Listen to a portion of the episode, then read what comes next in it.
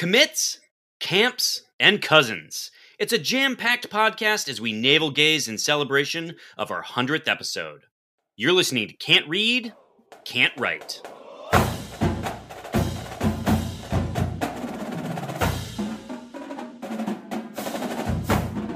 Welcome back, everyone, to another episode of Can't Read, Can't Write, the podcast that proves to Wolverines Spartans can talk. I'm Mike Jones, joined, of course, by the man at the hundredth percentile for Lank, Kevin Grek. Greckers, how are you doing, buddy? Uh, I'm doing well. I'm also at the hundredth percentile for Scotch right now. That's a little callback to three episodes ago. So it's a it's a party, though. We should celebrate, truly. We- We should. one hundred episodes is a, that's an accomplishment. It's a big moment. It's a big moment. And so we, of course, want to thank you for listening to the podcast. If we could ask a small favor, please share the pod with Spartans in your life. I can't. Alex Plum is also back from his road trip. Alex Plum, how are you doing, buddy? My dog has one hundred percent less uterus, you guys. Big day. Big so day much going on. Big day. Banner day for Yali. Banner day. Um... And uh, we'll, you know, we'll get into your shenanigans as the show goes on. Um, but yes, of course, rate, review, and subscribe uh, to the podcast wherever you get podcasts. Uh, and follow us on the old Twitter machine at Spartan underscore pod. All right, guys, I'm not going to pass this to Plum because he's out of practice. But, Grek, give the breakdown of the show. Uh, no, I will pass this to Plum. I want to see how he does with his first assignment back after his long vacation. Um... The show begins with the green well, wall, fuck. Uh, it starts with football, which is a sport, and then it goes to basketball, another popular sport played by athletes, and then Bill Beekman. Next, we head off Grand River, where is a street in East Lansing, to talk about other sport. Finally, we preview teams of the ones you like to listen to, and then your Twitter questions, the end. Oh, God. All right. It went about as well as his uh, his attempts to get in and update the outline. Yes. Uh, oh, my God. Two hours ago. Keeping it one hundred times six. Times six. All right. Uh, let's happen. let's start with going behind the green wall where, um, you know, it, lots going on. Uh, we've got some staff shakeups to talk about. We've got a big announcement on a guest speaker that's coming. Of course, there's fall camp and plenty of story storylines coming out of fall camp. Um, Plum, don't be triggered. We're talking about an actual camp. Uh, also, I like the way you say big announcement, like we're breaking a story. There's whatever. A big announcement. Uh, if you stay to hour two, there's a big announcement. We're going to have that at two oh five p.m. Tell me what you think it is in the comments. Uh, so, no, but the big news of the week is that Jared Mangum, Uh, a consensus four-star recruit out of Franklin, Michigan, has committed to the Spartans, uh, making it seemingly the third consensus four-star recruit in as many weeks, maybe a little bit more.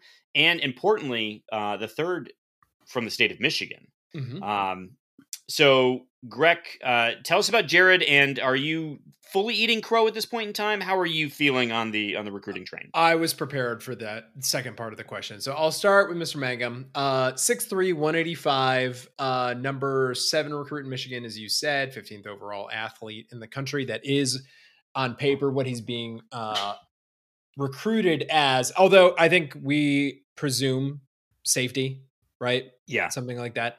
Uh, recruited by Harlon Barnett and Courtney Hawkins. Um, so there's word that he's going to play on either side of the ball, but of course he'll, he'll just end up in the secondary. I think, I, I think it seems likely to me. If I were him, that's where I would want to fall, because that's where the P T is. There's yeah. a little bit of a logjam right now at wide receiver. So if you can make contributions on that side of the ball, that's where I would go. If I were I used to I used to play either side of the ball, but at some point you just have to be honest with you yourself. You have to just make a decision. You got to make you know? a decision. that's not that's not the right. I didn't. You you have yep, to accept. Yep, yep. You have to accept what side of the ball you were born with is what has to happen, right? Wow. wow. I'm a monster. Great. Uh, so what about the second half of the question? Let's talk about camps. Grek, let's talk about, are you eating crow or not? This All is, right. it is it is fair to say Um, you know, this is three consensus four stars. It seems very likely Kadenhauser is going to become a four uh, mm-hmm. four star eventually. Um, but, you know, I, I really think it's important, too, that these dudes all came from the state of Michigan, because there was some worry that Mel Tucker wasn't able to recruit the state of Michigan yeah. or that was lagging. I mean, Kadenhauser is already a four star across the services that update their rankings or yes. bother to care at all. So, yeah. So what I my position had always been, we hadn't seen it yet with Mel Tucker, and I maybe it's eating crow, maybe it's an acknowledgement. I think you have to acknowledge at this point that there is definitely some momentum. Things have changed since he's been able to have guys on campus. Uh, things have changed just in terms of who appears to be considering the program. So yeah. um, I, I, I absolutely need to acknowledge it doesn't take away from the arguments that I made before sure. about D'Antonio and some, some of the ways that the narrative has changed on him. Um, but uh, I, uh, I think, yeah, absolutely. This is a really good indicator for what Mel Tucker could be capable of moving forward. Yeah, it seems maybe there's, you know, there's some smoke here. You know, mm-hmm. Mel Tucker being hired to recruit, you know, it, it's it seems like e- even considering what he's done in this year, you know, with all with having sort of a backlog of barrier in place because of COVID, this is still, you know, it, it's I think technically the fifteenth overall class in the nation right now. That's not going to last for anyone no. who's celebrating that stat. Yeah. Um, it is because we have nineteen commits. Um, so it, it is definitely going to drop, but, um, it's still, still nice. Um, the last well, thing I want to make sure we talk about on this subject is because we're moving on from football after this, right? Or no, we're going to go through, go ahead, Plum, go ahead. Plum, it, well, you've spent you've spent uh, your your time traveling the country, listening to Greg and I uh, argue about this a bit. Um, where did you land on this, and and how are you feeling about momentum within the program as it relates to um, the you know verbal commitments of of sixteen and seventeen year old young men? I'm first uh, floored and amazed you didn't use the word boys there, but I guess it shows that um, even even uh, recovering lawyers can grow. We should both be proud about. Um, I think um, I, I have to say I'm surprised. I think, uh, and also I think it also betrays a lot about how little I truly understand the recruiting process. Um, I would be interested to get someone who's smarter than I am's perspective on name, image, and likeness, and how these recent laws have seemingly also coincided with a flurry of four-star commits. I, I imagine that this is just coincidence um, because I don't understand necessarily what maybe what the impact of the law could could have been on on player decision making, um, but it felt like when I was on last, you know, we were kind of staring down the barrel of a season where we we were gonna, you know, maybe have one, you know, four star and and sort of trying to figure out, well, not making apologies for what Mel Tucker's second season, first, you know, full recruited team season was going to be like.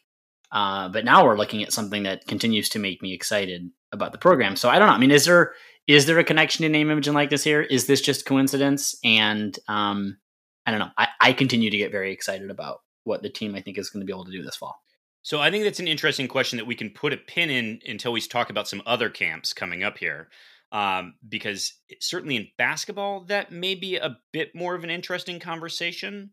Um, but, you know, we, we did talk about how Nick Saban's talking about his quarterback, who I don't think has played a snap, already has a million dollars in in deals. So, right. um, you know, uh, I guess, Kevin, do you think there's anything to the notion that there is more availability potentially for playing time at Michigan State, and that's a selling point? Sure. Yeah, especially in the transfer portal. Uh, I think that's a consensus is when Tuck was selling M S U in the transfer portal, it was about available playing time. That's really important there.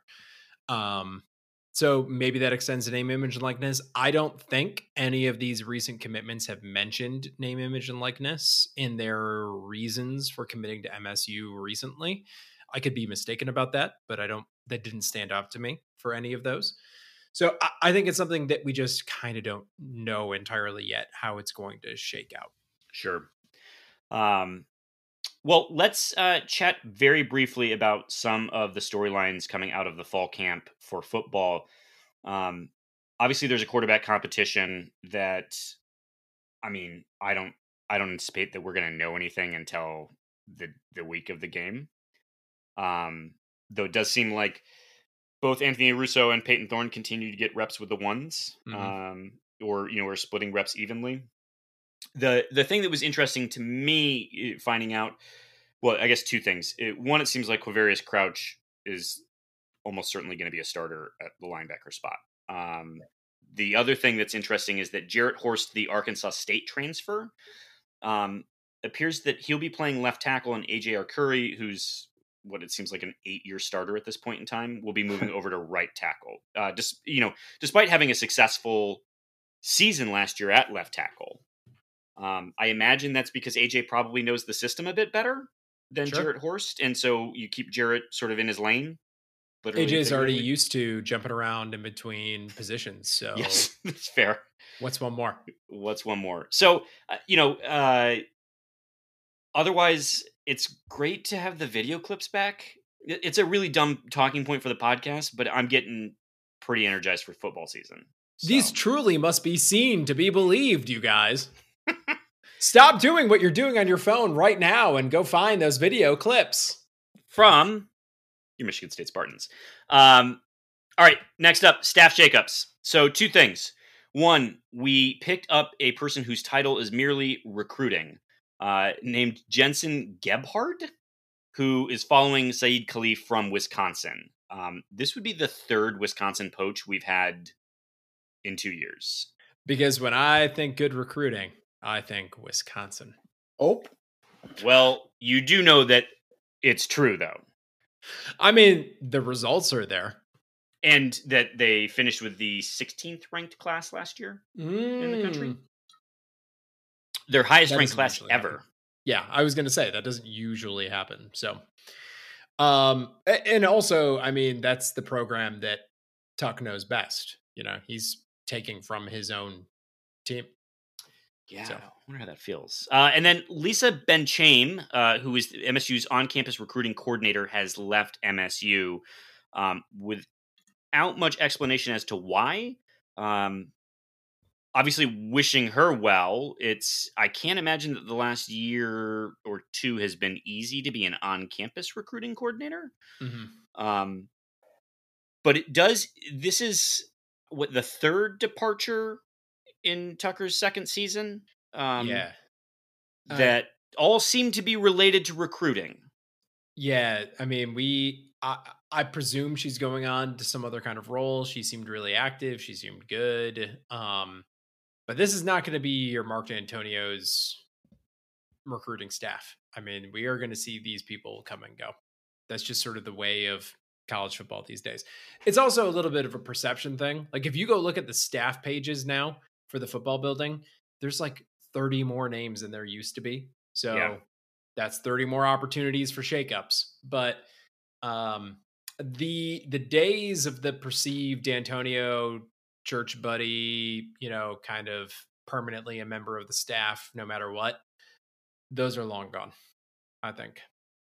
Yes. Uh, and, and it does seem like, and I, I don't know that this is the case with Lisa Benchain, but it certainly has been said of some of the other departures that, um, that Mel Tucker just may make decisions about when a time need when you know when things need to be changed up, um, and so it's you know to your point about buddies may just be a shorter leash for some people.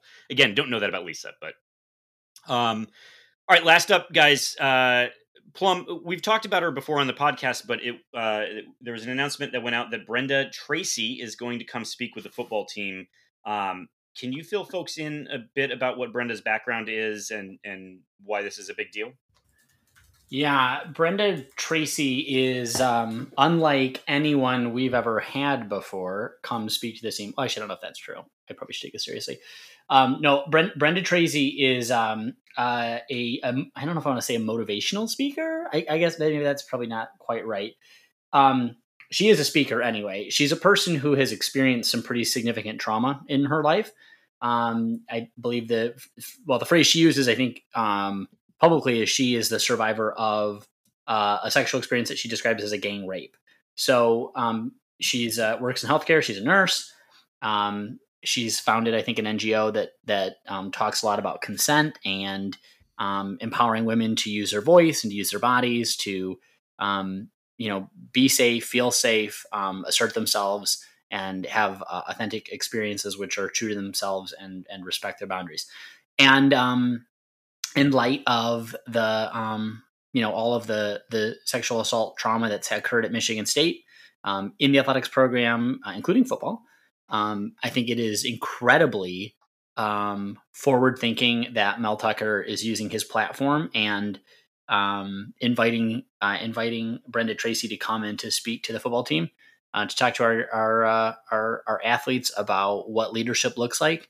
Um, to hear about um, a, a, an experience that happened to this woman that she survived, um, and to hear that firsthand, and uh, and to help contextualize their own experiences and how they can um, how they can can lead in the fight against sexual violence, what their responsibilities are to be allies. And I, I think that's uh, it's profound, profound. Yeah, this is a this is a a big speaker, and and I would also add, in case anyone's interested, um, that.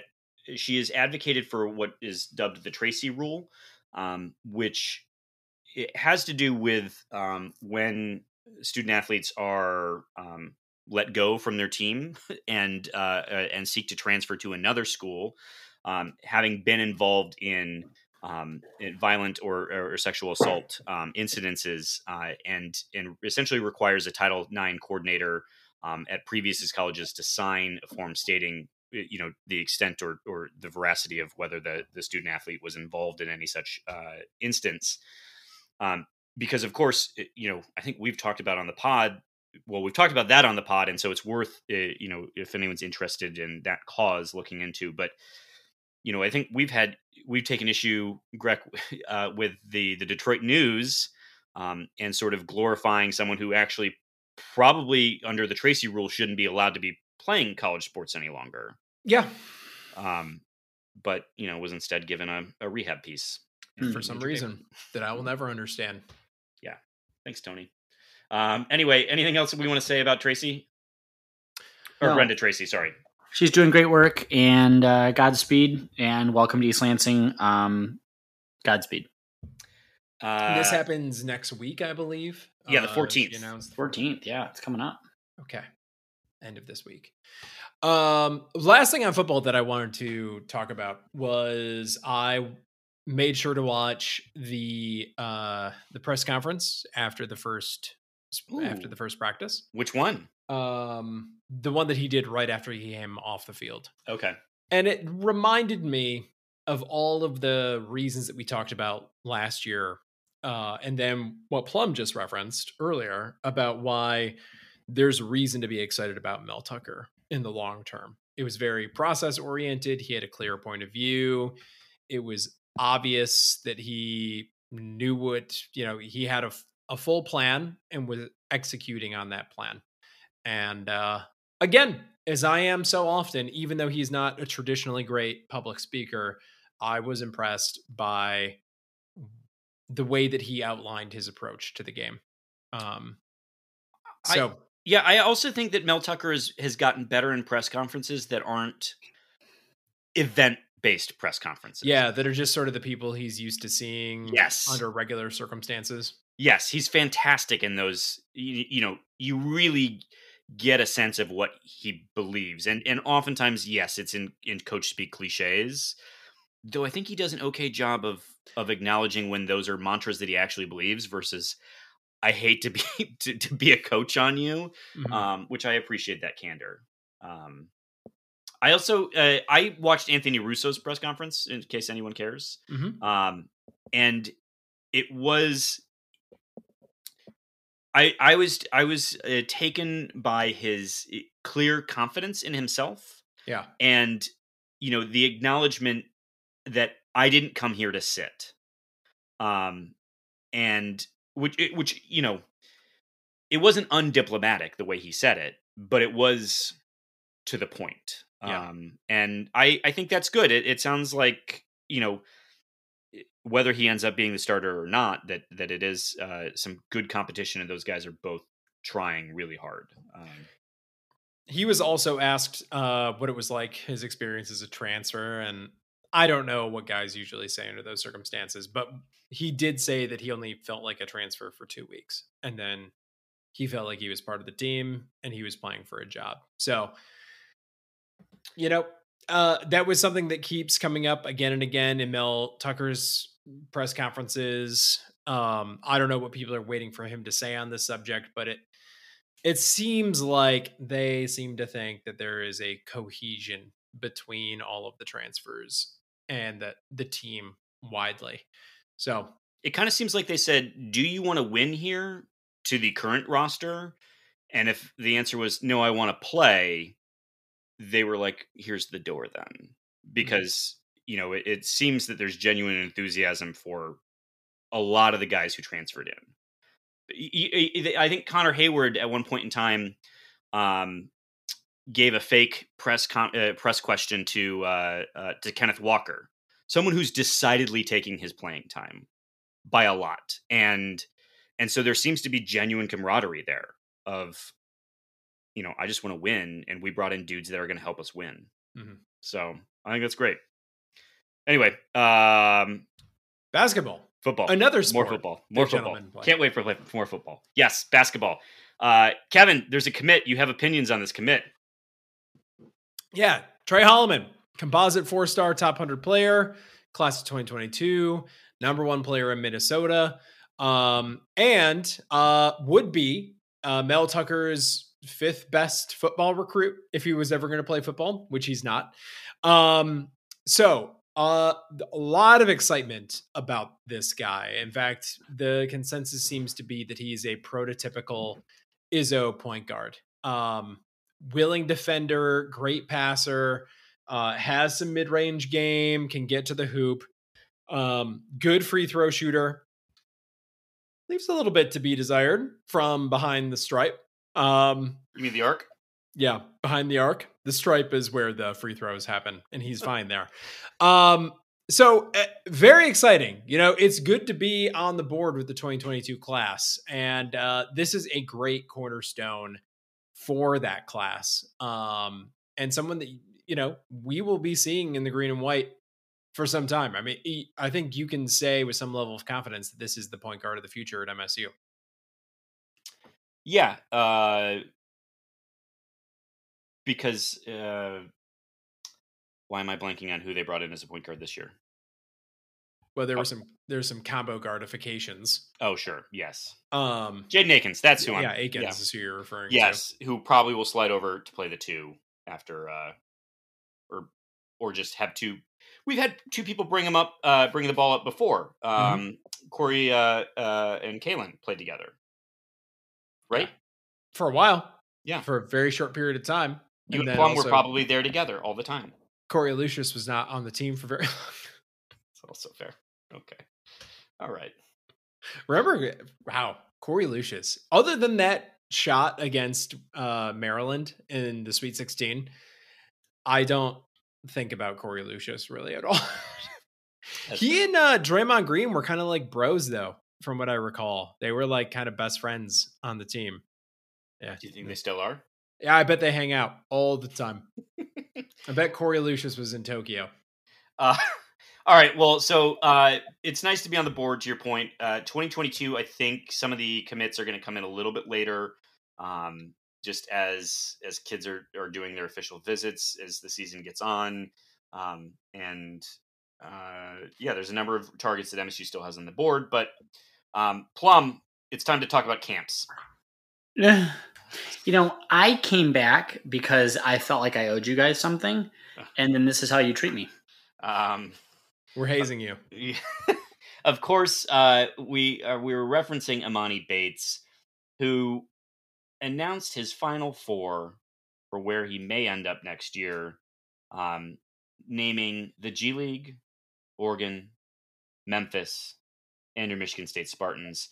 Emoni Bates will be reclassifying into the class of twenty twenty-one, where he's apparently now the fifth ranked recruit in that class. Um, crystal balls have come in for Memphis. Uh, Is that true? I haven't seen this. Yeah, they did. Okay. Um, I'm going to double, double check on that, but I'm ninety-nine percent. It's all right. I'll take your word for it. Yeah.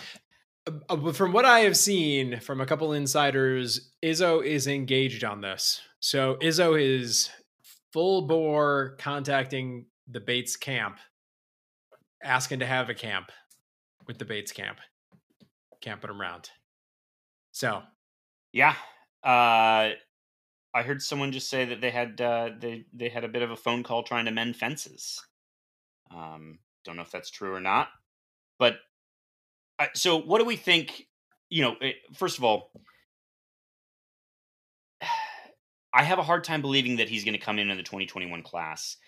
Uh, we're not going to have to wait very long because classes start in two weeks. Two weeks, less than that, maybe. I don't know. Um, and there's still the ongoing issue potentially with him and Jaden Akins.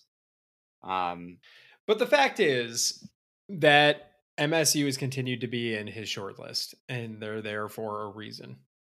Sure. So I I don't know. It seems the this whole Penny Hardaway Memphis situation with Jalen Duren or, or for those who don't know, Jalen Duren is the number one re- recruit in the class of twenty twenty-one. Uh, I'm not sure that that's accurate. Then he was twenty twenty-two and then re reclassified to twenty twenty. Oh, man, everyone's moving to twenty twenty-one. twenty twenty-one stacked. Yep. So, um, do well. I don't want to. You know, the kid's doing. What we the can kid's move doing. on. Yeah, we can move on. Like, how many times do we have to? There, that's all the information that we have. Yes, fair point. All right. Plum, let's talk about athletic directors. This is surely something that you can get excited about. Billy Hello. Billy Brinkstruck Beekman has decided that he's going to depart from Michigan State University um, as athletic director to return to a money counting role. So right. This was always in this contract that he signed to become athletic director. There was always this clause where right. he, it was a five-year contract, if if I remember correctly. And it was always written in there that if he was removed as athletic director, there was this. Within three years. Yes, there was this um, role for him. So this is basically just sort of playing. Unless I'm mistaken, and please do point this out to us on Twitter, because I, I'm just operating from memory on his contract. I didn't look at it in advance of this because I'm, you know, awful. Um, but it, this is basically playing directly to the uh, to the timeline that was outlined in his contract originally when he signed it. So, yeah, this golden parachute was always there. We knew this was going to happen if he wasn't athletic director throughout. I got to imagine that it may have happened earlier, but COVID, and he's mm-hmm. good at the monies. Mm-hmm. So when you're facing a massive deficit, like that's not a bad thing. Right. And then you've got, um, you know, President Stanley had a number of other more important roles that he needed to fill. Mm-hmm. So it would also make sense that those things needed to get wrapped up first. Well, and the guy landed Mel Tucker. I mean... That's true.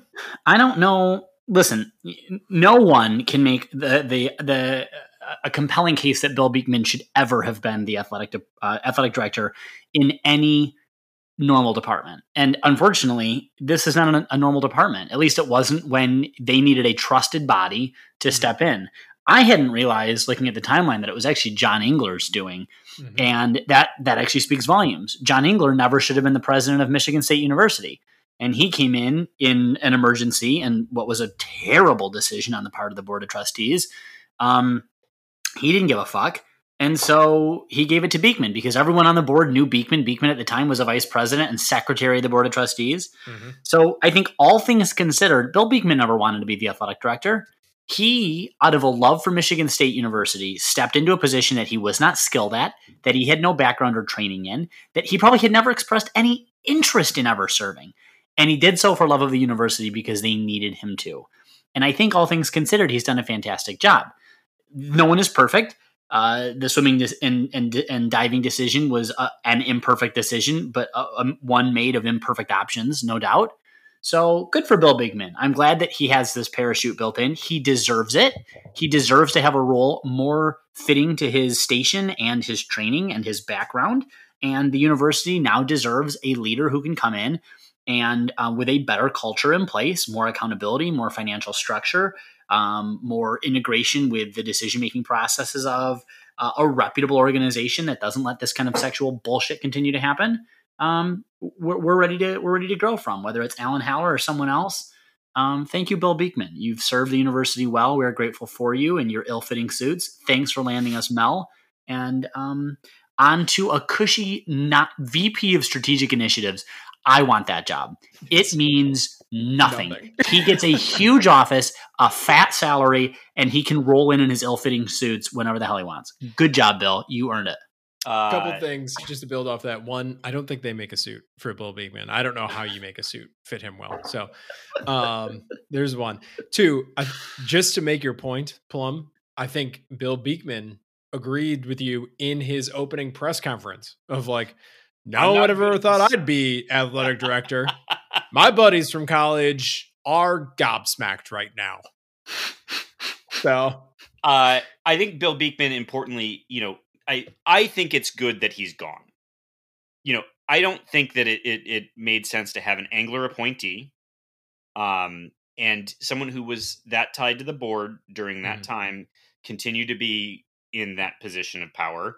I don't, I don't disagree with Plum or or negotiate the way that Bill negotiated his contract, that he should be able to kind of return to his previous job when he took on a thing that essentially became a palate cleanser. You know, Michigan State, if at the time that they would have had to have done that search, you would not have been able to get a good candidate for this job. Even though in the grand scheme of college athletics, the athletic director at Michigan State is a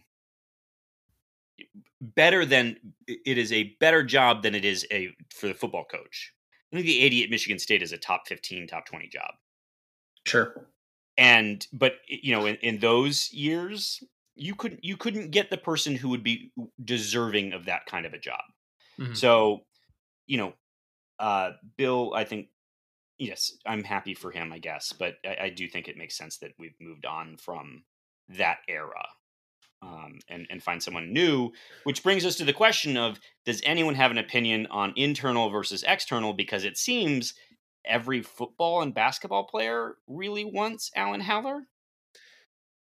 Well, we're fortunate that we've already talked about Alan Haller on the podcast. We we called this out a couple of weeks ago. Um, I, uh, Plum, I invite you to disagree with this. I think Alan Haller's probably a really nice guy. I think he probably, if he decides to stay at M S U, he deserves some kind of small, like, ceremonial bump in terms of, you know, title and in pay if he decides to stay on. But um, I don't think you can make this hire internally. I think you have to go outside of the athletic department for this next athletic director. I don't think that's unfair. I um, there's been a pretty big Twitter um, uh, campaign mm-hmm. in of favor players, of yeah. Alan Haller, of uh, former players. It, it, it's um, do we think Izzo's the one doing this though? Oh, absolutely not. In, in you don't no... think Izzo's like, I want Alan Haller? Izzo has entirely his own means of telling people that he wants Alan Haller if he wants that's Alan fair, Haller. That's fair. That's fair. Izzo doesn't need to do this cloak and dagger through social media thing. That's fair. That's fair. But you know he wants Alan Haller. I I don't know that. Oh, I see. I, I assume that Tom Izzo wants to be able to pick his own replacement. And that if it's an internal person, Tom Izzo believes that he would be able to pick his own replacement. I think Tom Izzo knows he's picking his own replacement, regardless. Okay. All right. Yeah, regardless is correct. Um, but that well, is the job of the next A D, almost certainly. No. Tom Izzo, I don't know this. I just know that Tom Izzo has relationships on the board, and the board is going to make, is going to let him choose his own successor. Yeah. Fine, but my point is that whoever the next A D is almost certainly will be the A D when Tom Izzo's successor needs to be picked. Sure, but that person is going to be one of several voices. That person is not hiring Tom Izzo's successor. Okay. They're they're going to be in the room when the decision is made. They they will watch as Tom decides. Yeah, yeah, and that might be a reason why someone doesn't want the job. Honestly, mm, that's a good point. But yeah. in the meantime, you've got Tom Izzo as one of your coaches, so it's like, and you got Mel Tucker locked up on a six-year deal that you know you you can't be responsible for. Mm-hmm. Um.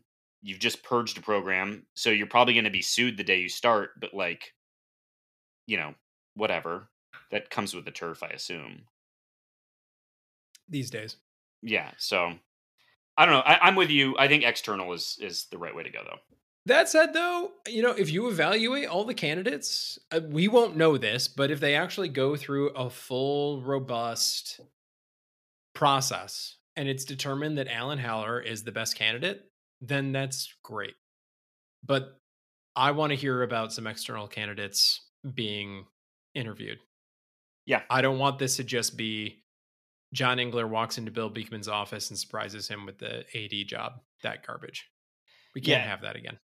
No, particularly, you know, I, it's hard not to look back at, at some of the exciting and innovating things that were being done under the previous A D and, and, not want that kind of thinking to come about again. Mm-hmm. I just, there's not a reason for me to believe that there's someone in, in the athletic department that's got that. And maybe that's because the, the culture sort of rolls down from Beekman and you get lumped in by association. Mm-hmm.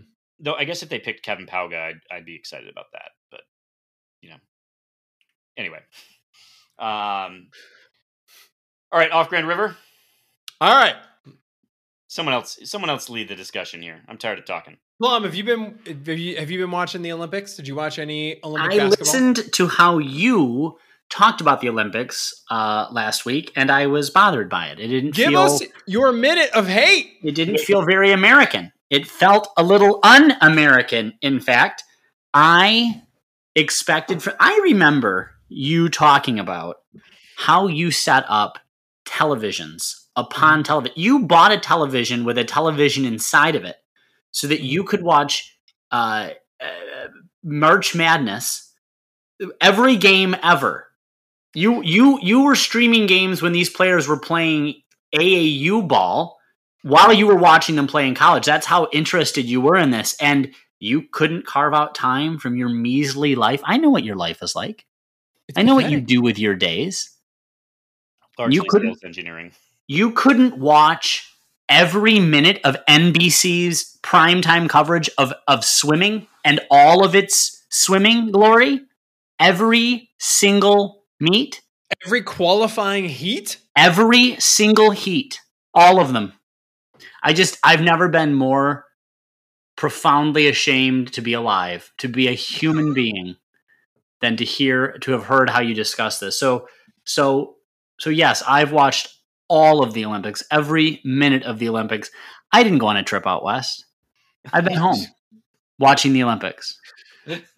Just just letting the Olympics wash over me. Really, I feel like the Olympics watched me.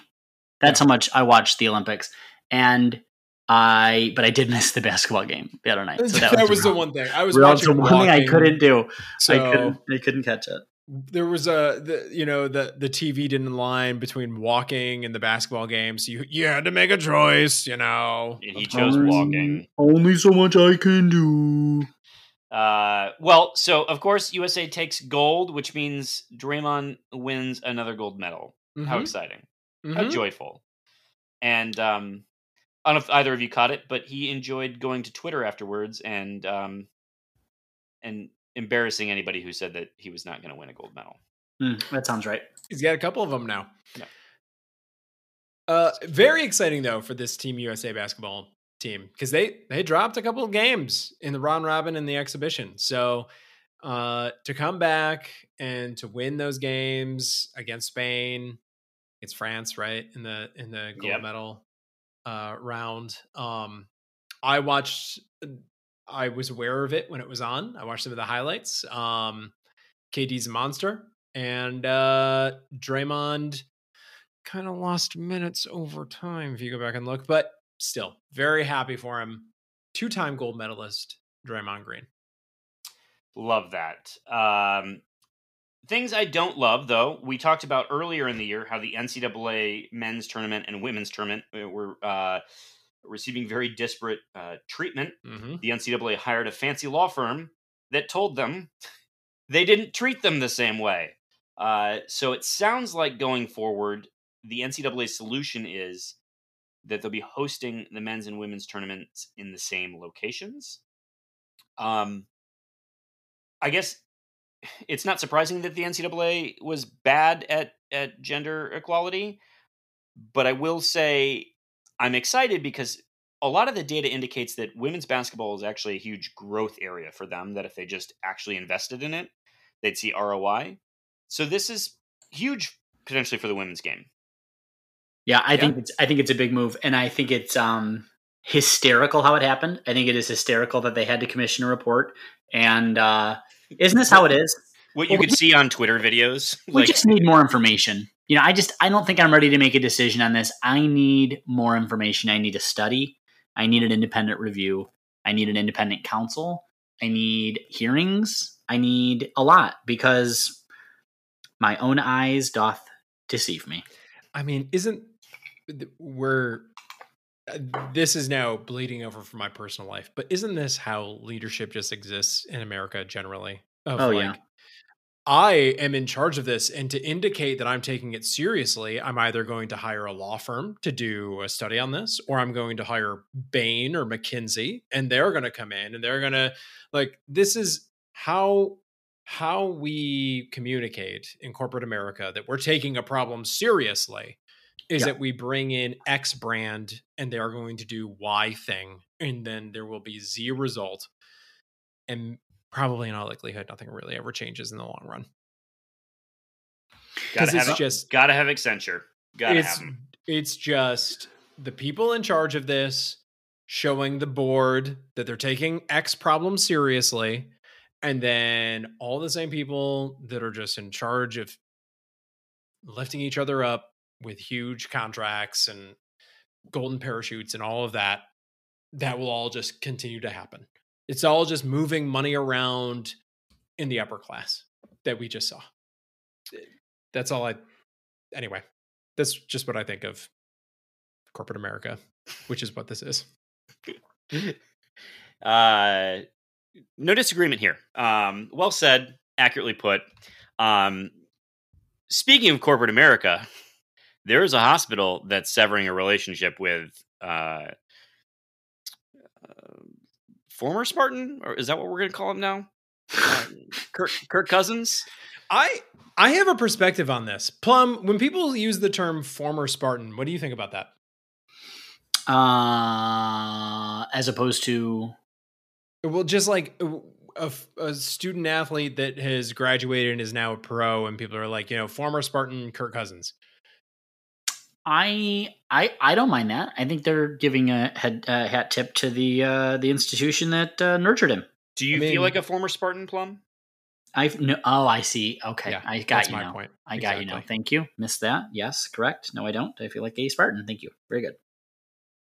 But anyway, uh, so yes, former Cart- Spartan Kirk Cousins. Uh, I guess they're saying former Spartan football player. I mean, they're. I, I guess that's the context because they're talking about him in his role, not his individual identity.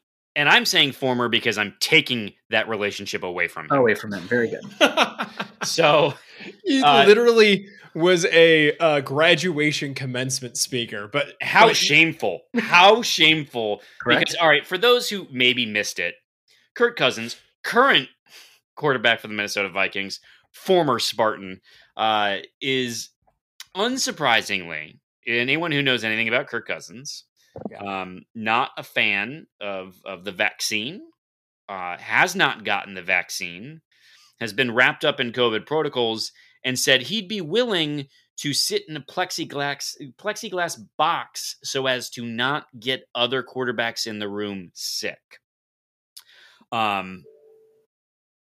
I mean, I'm fine with that plexiglass solution as long as they seal it airtight because he shouldn't be able to talk anymore.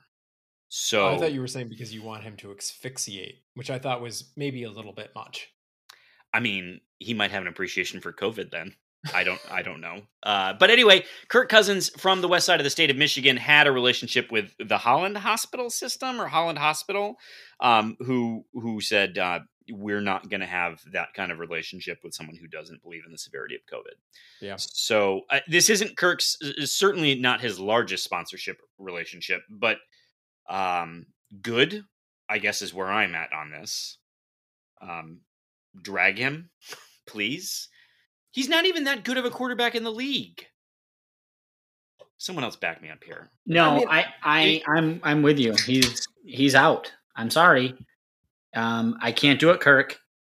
Anyone that has a voice, anyone, that, anyone with a platform has got to be held to a higher standard. And this hospital was right. And by the way, their statement was still weak ass. We respect everyone's right to... No one respects anyone's right to do anything that isn't related to science or common fucking sense. Shut up. Get the vaccine. Um, I do want to just say to our dear listeners, if any of you are still hesitant, um, don't listen to me at all. Talk Kevin, to Kevin. Kevin. Talk to Kevin. He's he's much more in line with what you're supposed to do. Talk to loved ones. Talk to... Think about children. I will say this, though. I think one of the things that's driven... complacency and a willingness for for people to be vaccine hesitant and just to th- kind of think it is okay to have an individual responsibility and we're going to just trust people to make the right decision is because children weren't dying. But now children are dying. Well, They're and, dying. And at, some at, children did die. Absolutely. And, and so like, I've always thought that that response of, well, you know, barely any kids die was always sort of glib because there was a parent on the other end of that who lost their child and there was a child who still died. Like, yes. Yes. Sorry. It just, as, as the, the dad here, like it infuriates me that, uh, yeah, like I, just because it's a lower percentage doesn't make it less scary. one hundred percent. Yeah. So anyway, yes. Now kids are also dying. More, more kids are dying.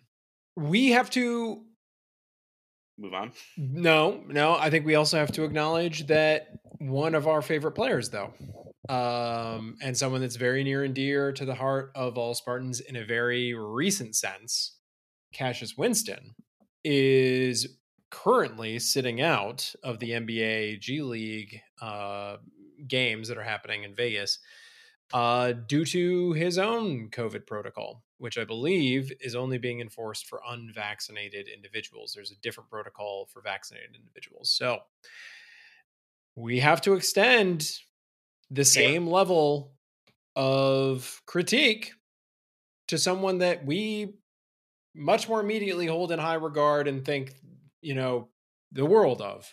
Yeah. In Cassius Winston. Absolutely. And he has all the same information Kirk Cousins does. Yes.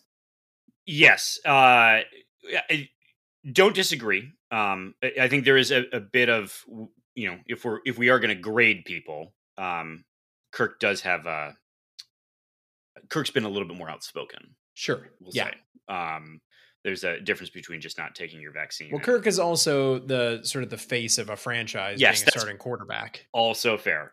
Um, but no, it, it, you know, you tipped me off on this and it was, that was super disappointing to hear. Um, I'm, I'm hoping that, um, you know, I guess what's surprising, uh, as it relates to Cassius Winston anyway, unlike Kirk Cousins, who I think has m- more job security, mm-hmm. I'm surprised that that players who are really vying for roster spots like Cassius, you'd think would get the vaccine. Yeah, because, I don't know what that's about. I mean, it, right? Because it, now he's missing time. Yeah. And it, that it, that is baffling to me. It's we, you know, we had a half laugh at John Rahm missing out on how much money. Um, now, granted, he ended up winning a buttload more later on, but like, I, I don't understand. I don't understand any of it, but particularly when your livelihood is so tied to this, it, it is baffling to me. But anyway, I hope Cassius. I, I could be mistaken. Mind. Maybe this is a breakthrough. Maybe no, the N B A no. has all the same protocols for everyone, but I, I don't nope. believe that. The Summer League's protocols state that unvaccinated players who come in close contact with a positive test must quarantine for seven days. Yep. He's not go. vaccinated. So, um, so anyway, uh, Cassius, get your vaccine. Kirk, stop talking. Um, also get a vaccine. Anyway, uh, let's, let's preview some stuff uh, because it's time. guys, we are close to football season. So instead of ending with the thing that people are least excited about, we'll start with it. And that and is, it's time. We're at we're at about the fifty minute mark. So wait, really? People don't care through, about we got through all of that in fifty minutes? Yeah, people don't care about special teams. Let's try to make this quick. All right, that's fair. It's episode one hundred, listener. You get to listen to us uh, have this discussion live on the air and instead of in the side chat yeah. where we just scream at each other about where we're at. In the Largely time. me. Anyway, all right. Coach Ross Ells, also linebacker coach. Mm-hmm.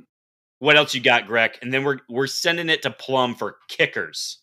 Ooh. Uh, that's it. So the most important thing to remember about special teams in the Mel Tucker era is that it seems that starters are available for special teams. I, I think if you look back at the Mark D'Antonio era, kind of what we're used to, special teams, and in a lot of football programs, special teams is an area where um, you know younger guys can play, guys that aren't necessarily starters. Uh, but we saw Antoine Simmons on special teams last year. We saw Shakur Brown on special teams. Obviously, Jayden Reed and Jalen Nailor uh, were were the returners. Um, so it's a it's an area of high visibility with uh, Coach Tucker. It's also an area where M S U was abysmal last year, particularly in coverage. So we'll get to that at the end. But real quick, Plum. real quick, uh, I I can't help but remember Drew Stanton. And that he played on special teams, and that was not great. But well, I don't expect that, you know, uh, yeah. Noah Kim is going to be out there making tackles. Uh, but I will say, it, apparently, you bring this up. So, one, I think maybe that was partly a depth issue. Um, but two, uh, Mel Tucker preached apparently to the team that if you want to make it in the league, being able to participate in special teams is a is a serious added benefit to making a roster. Right. Hmm. Um, so anyway, just as an aside as to why maybe some of those guys found themselves on, on their last year were that they were trying to make a team. Anyway, kickers, Plum, tell me about them.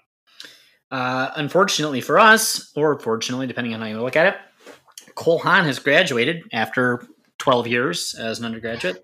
With and the best kicker name, if we're being honest. Best. That's so true. Do you think that's where the shoes are named from? Oh my God. so, um, Congratulations, Cole. Uh, wish you the best. Uh, thoughts and prayers, et cetera, et cetera, et cetera. Uh, so we basically just have our friend Mullet Matt, as he has uh, tagged himself and wants to be referred to exclusively as. Um, and good for him. Uh, that's it. That's it. That's what we got. Um, we got to hear in the notes. His dad is a pilot. Ap- apropos of nothing, but but his dad can fly an airplane. And I think at the end of the day, isn't that what really matters? Yeah. The kid is in his sixth year of eligibility, which says everything you need to. Um, he's nine for twelve on field goals. That was last season, so I like those odds. Uh, and kid has never missed an extra point. So knock on wood. Knock on wood. Knocking. Uh, and I need to double check this. He might be our highest percentage kicker of all time. Yeah.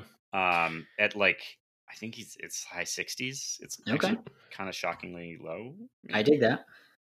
In the notes, his dad being a pilot is a reference to My Dad Airlines. One yes. of Can't Read, Can't Write's earliest not a sponsors. That would have been like episode two or three or it, something like that. It was one of my favorite ad reads of all time. My Dad Airlines. Eh, my dad will take us places. It, it's really cool. Like, where do you want to go? That's where we'll go with My Dad Airlines. So. Oh, bring that back. That's that's a callback. People can re-download that episode, see if we can drive up the listens on it. Oh my God! Just for, just for Greg doing his puberty voice, and that was that was obviously Matt uh, Matt Coghlin without the mullet. Mm-hmm. Like he looked like such a child then, and now oh, grizzled. Bear. Not how I would do. Not how I would impersonate Matt these days. Uh, Greg, talk to me about punters. Uh, so punters, cool thing. Um. Bryce Baringer is back. Uh, this is something that we managed to never talk about last year, but our punter for most of the year, uh, most of the end of the year, twenty twenty, just wasn't on the team in twenty nineteen. He was on the team in twenty eighteen, and then he just sort of like walked away in twenty nineteen, and then he came back and did some punting on the side. thirty-seven of them in twenty, uh, twenty twenty, uh, long is seventy-eight, net average of about thirty-five. Um, devotees, what we're called, dude punted ten times against Ohio State. Oh my God. Devotees. that game. Anyway, it was Bryce Bryce Baringer, Redford, uh, redshirt senior from Waterford, perfectly fine punter. Um, eh, uh, in he could get some more hang time. Let's. In, oh yeah, do you do you have a critique? Have you been watching the film? Well, no. I mean, think about it. We're going to get to coverage here in a second, but half of coverage is related to how long the ball's up in the air. Mm-hmm. That, you know, if it's not, then it's less time for your guys to get down there. Yeah. So Bryce Baringer is sub fine, above bad. Like, well, never fear, because coming in on a white horse is Cody Waddell, senior transfer from Texas Tech, preferred walk on, who never actually punted at Texas Tech, by the way, in his three years there. He did when he was at Lincoln University of Pennsylvania, which is D two, in a place that no one on the planet has heard of. Uh, but he averaged thirty-seven yards per punt there, career long is seventy. But I, I don't know. I mean, those are your two guys, uh, with the exception, of course, of Tyler Hunt, who's always available, you know, when he's not tight ending, to come in and do a punt for you. Um, and I think he, that was part of the story, wasn't it, last year, that our, maybe our best punter is a tight end. Why not let him punt then? Oh, because he was our best tight end. Yeah. Not much has changed is what's important. There's room to grow in the punting room. Yeah. Uh, that actually position is kind of intriguing as to what they're going to do about it in the future. But, um, next up, uh, we'll chat briefly about returners. Um, We're assuming that um, Jaden um, Jayden Reed and uh, uh, Jalen Nailor will be our returners again. That said, I think Angelo Gross might have gotten some run last year. Um, maybe he sees some time. You know, I, I don't. Maybe you see someone like Keon Coleman, who's apparently very fast and is also a large human being, also get some opportunity. Um, it depends on if they're if they're looking to save Jaden and Jay, uh, Jalen, but. Um, either way, there's talent at that spot, uh, assuming there can be blocking, which is a big question mark. So, um, Plum, how we bad sh- were we at coverage last year?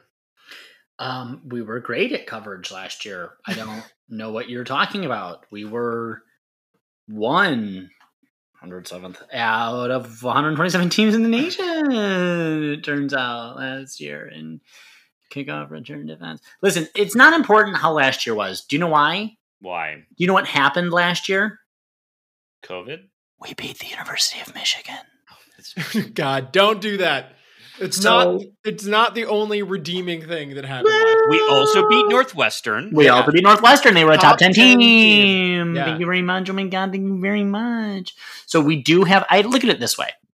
We had a uh, – we have a we have a new recruited program that is refreshed and can only do better than one hundred seventh.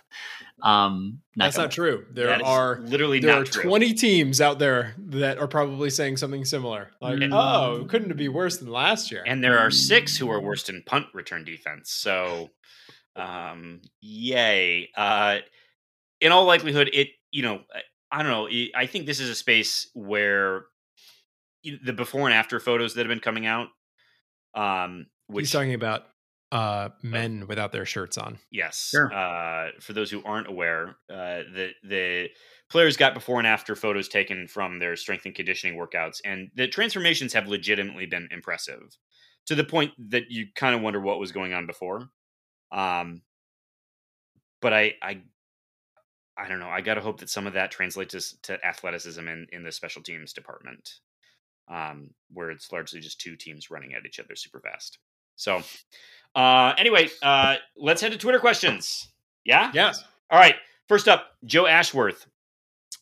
Greg, what is one thing from the first one hundred episodes you wish you had done differently? And what is one thing you want to carry into the emphasis next one hundred?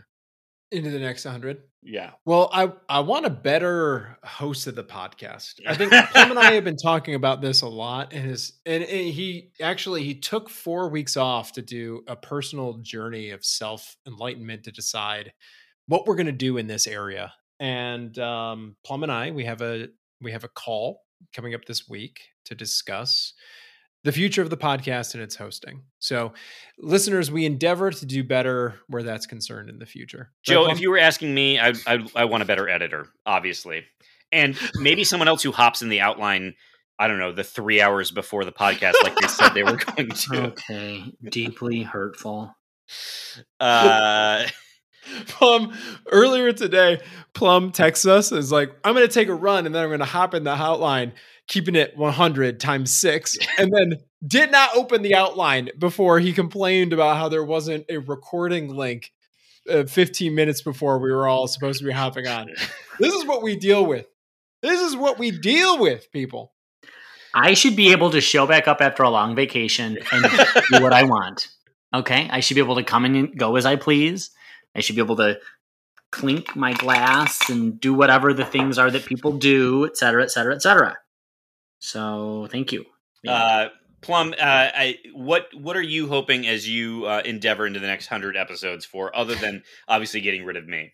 Um, I'm getting rid of the pandemic would be really, really nice. If folks wouldn't mind getting vaccinated in this country so that, um, I don't know, we can send more vaccines to other countries so we can hasten the day when this thing is just a, a, a frustrating communicable disease and not the end of humanity.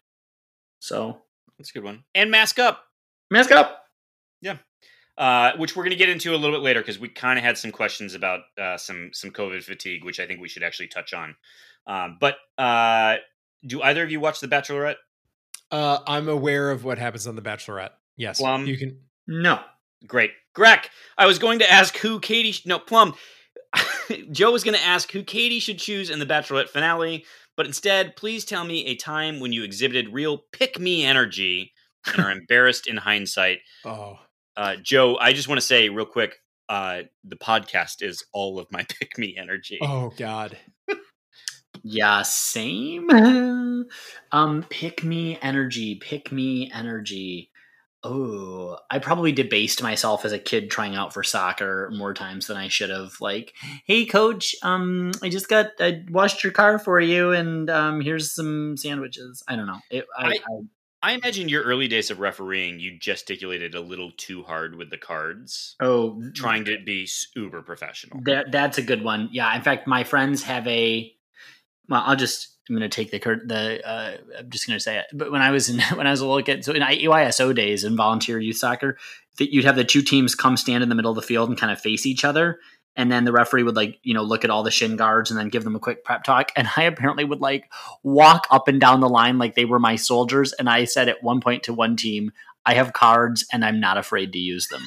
So, and I had to have been all of twelve years old doing this, and there are uh, family friends of mine that still say that to me to this day when they see me. So, you know, you're when welcome. I when I see you in September, I am going to bring some cards with me and tell you that I'm not afraid to use them. Aw, please uh, use them.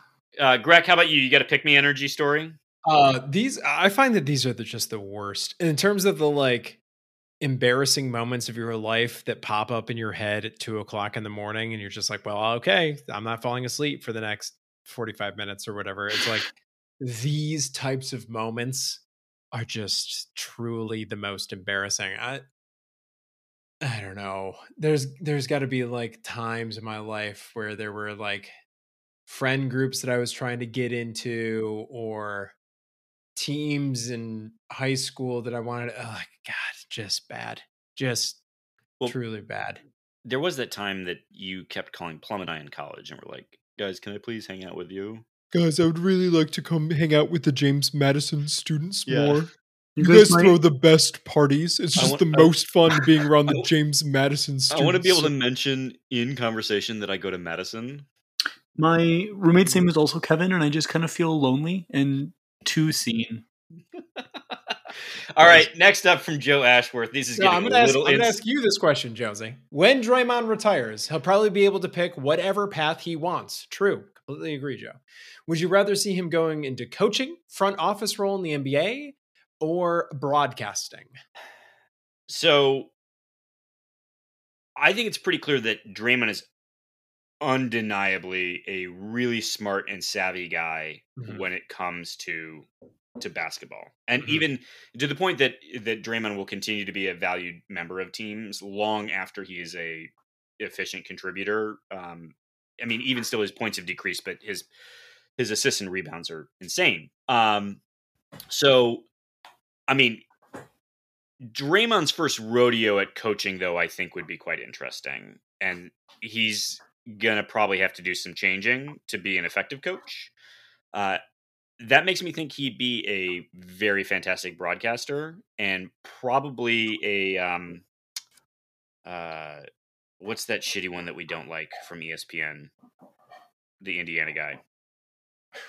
The Indiana guy? Yeah, the, the white racist one who says Miles Bridges doesn't have game. Oh, you're talking about, um, what's his name? Um, God, why can't, he's like so forgettable. Um, anyway, oh I think, my God.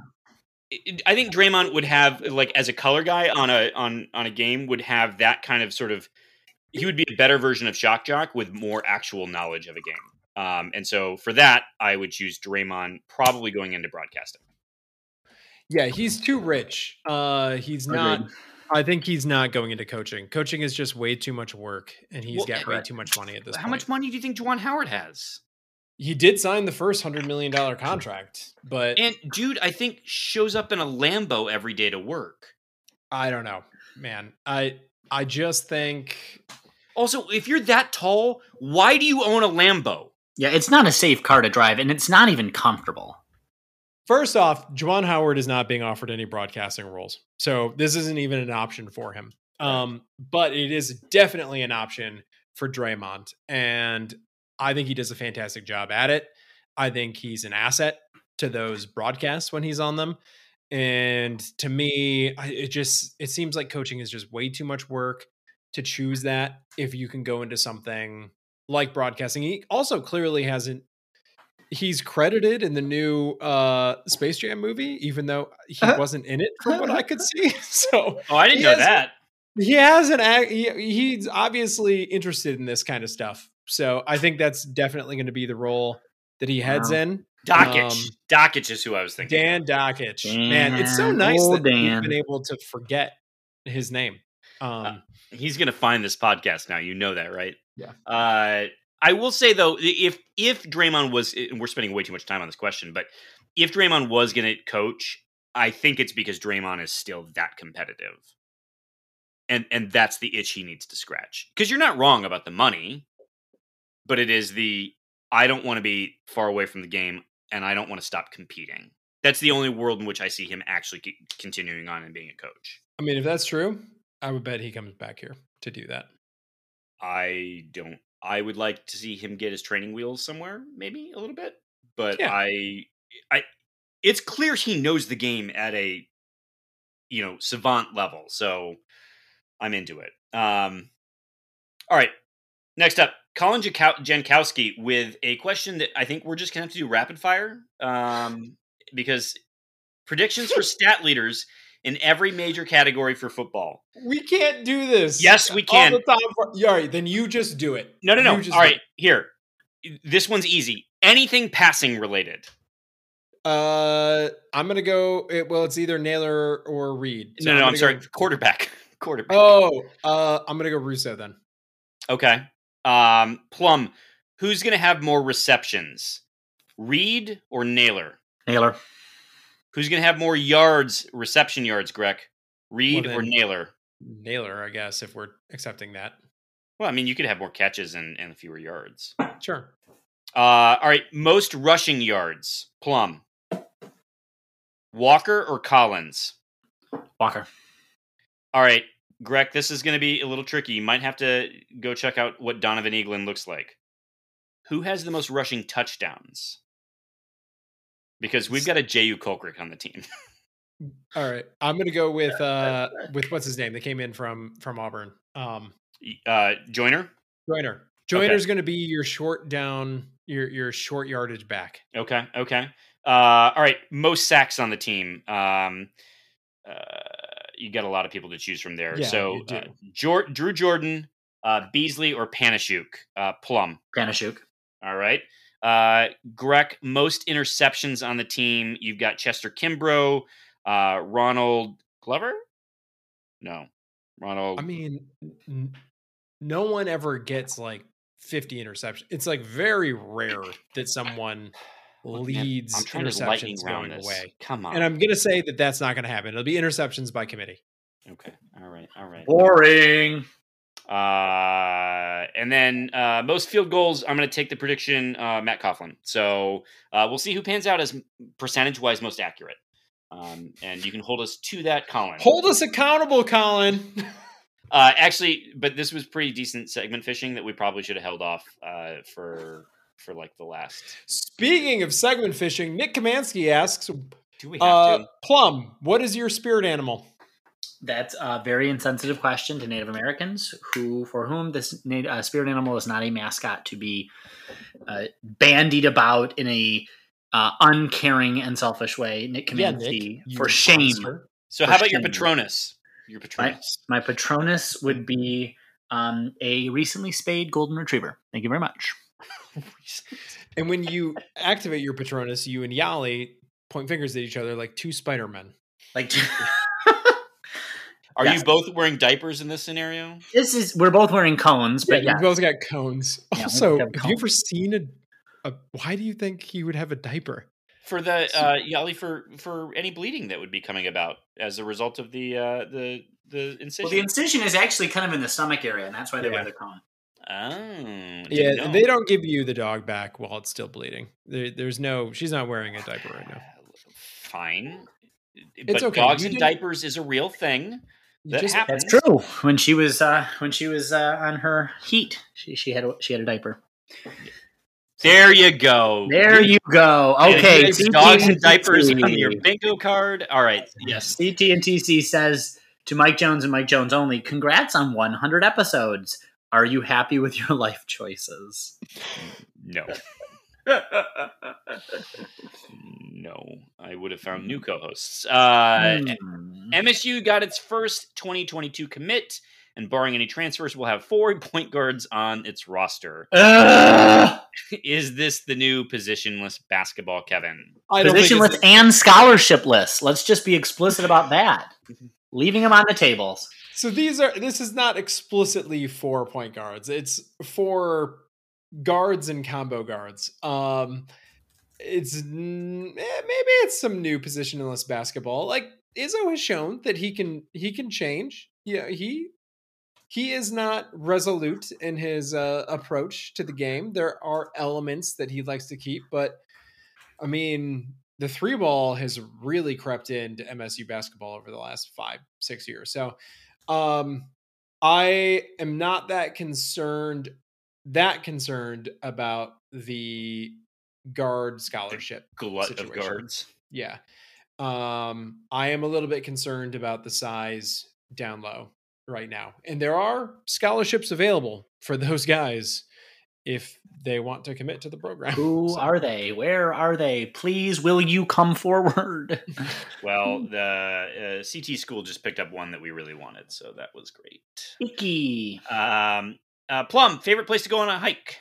I will say um, place that's not too far from the Metro Detroit, or from Detroit, where I live. The Metro Detroit area is Northville, um, is Mayberry State Park in Northville. There's uh, horsey riding paths, and when there's no horses on them, you can hike on them, and they're very naturific, and there's a lake, and there's a lot of um, ups and downs, and there's cross-country uh, trails, and there's biking trails, so it's, it's a good park. It's a great park, actually, in Northville. You'd be surprised.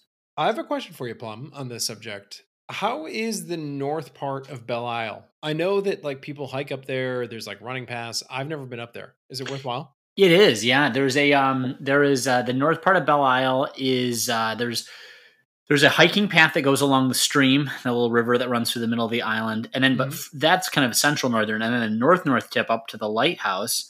Um, you cross a bridge where a lot of folks fish, and you get to the place they call Hipster Beach. Um, which is a cool area, and people, you know, you're not supposed to drink in the public areas of the beach, but like everyone kind of has the unwritten rule that you can drink up on Hipster Beach. So, okay. Yeah. There you go. That's the selling point for Greg. Uh, next up, Iman Sinner. I think we're saying that right. Uh, this year is, uh, the year is twenty thirty. The nickname Spartans is deemed no longer P C. Mm. After immense societal pressure, M S U has to change their nickname. What is your vote for a new mascot? Parenthetical, as much as people are ripping on Cleveland, I like that the new name has city relevance. End parenthetical. I'm going to pass this one to Plum, but before I do, I will just point out that Cleveland did not secure the trademark rights to the Cleveland Guardians, and it actually belongs to a men's roller derby team. Yes, it does. That is a great story. It is truly hilarious, and and it is fantastic that they rolled out a whole new name, because that's what you get for using an entire race as a mascot. Um, so... Haha. Anyway, mostly yes. What I hate about this story is that it lets Dan Snyder off the hook with the Washington football team. That like someone made this mistake before he did. Oh yes, I like him being the biggest sports idiot. And anyway, Plum, your thoughts? Um, I would like us to have a callback to the Aggies. I know that theoretically belongs to Texas A and M, but hear me out. I think that uh, if we were the gruff Aggies, I think that's a fair nod to Gruff Sparty, who's my favorite Sparty, and um, our agricultural land grant roots. Or we could be the um, Abrahams, the Abrahams, in um, in honor of Abraham Lincoln, who signed the uh, Morrill Hall or the Morrill Act, which established land grant universities in eighteen sixty-one. You're welcome. What about the Staters, which is, I believe, the other option when M S U chose the Spartans? That is God. Truly horrible. Yep.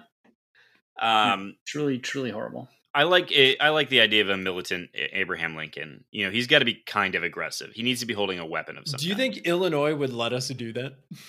Honestly, I kind of like doing it just to troll them a little just bit. Oh my God. What if it's zombie Abraham Lincoln and he has like the bullet hole in his head and he's just like decaying and rolling in the field, like disoriented? Uh, as Michael Scott said, uh, you you just now can start drink, joking about the Abraham Lincoln assassination. So, oh my God. Um, all right, next up from Iman Center, uh, Greg, perfect for you. With campus in East Lansing changing so much in the last few years, construction-wise, that is, what is one more thing that needs to be built in order to make it a premier college town? Not a the. Yes. Premier college town. Which I, I mean, fair question, because I think if we were all being honest about East Lansing, maybe not the best in the Big Ten. Okay. Could be. I think if we're all being honest about Mike Jones and when he was here last, uh, his opinion on the matter means nothing. Because you know whose patio is still the greatest in the world? That's the barrel of the peanut. That's the barrel of the peanut. That's the barrel of the peanut! Mm. Is that what, what Greg mm. calls it? Okay. This is what we discussed when we were here. Uh, I will... Uh, when we were draw. together, Mike, because we were together, physically together, we held hands. We talked about you. You talked about Kevin's barrel of the peanut. He actually he had some great recommendations for me. Um, I'm going to draw from our friends at the Red Cedar Message Board, and I will say, oh, Amon Center, that what East Lansing needs is a giant three hundred foot tall Sparty statue overlooking Spartan Stadium yes. with red... laser eyes. Yes. And with that, putting the Statue of Liberty to shame. To shame. East Lansing will finally, finally take its rightful place as the greatest college town on the planet. Could there be like a rooftop bar at the top of Sparty? Sure. In okay. Yeah. That's all. Of course. Maybe one of those like rotating type of things. I don't know. Walk sign to cross Farm Lane. Oh, Jesus. All right, next okay. up, Raymond James. No, no, no, this one's for you there. If Delta proves too contagious, our boy Raymond asks, but the feds and witless police refuse to lock down, will you, after having shelled out hundreds of dollars in airfare, have the self-discipline not to attend games at Spartan Stadium? Raymond, I'm coming. I think this might be the space to talk about it because I'm Let's not get into I, it. I'm not not coming. I I did my work. I miss Kevin Grech. I miss Alex Plum, and I'm going to see you guys.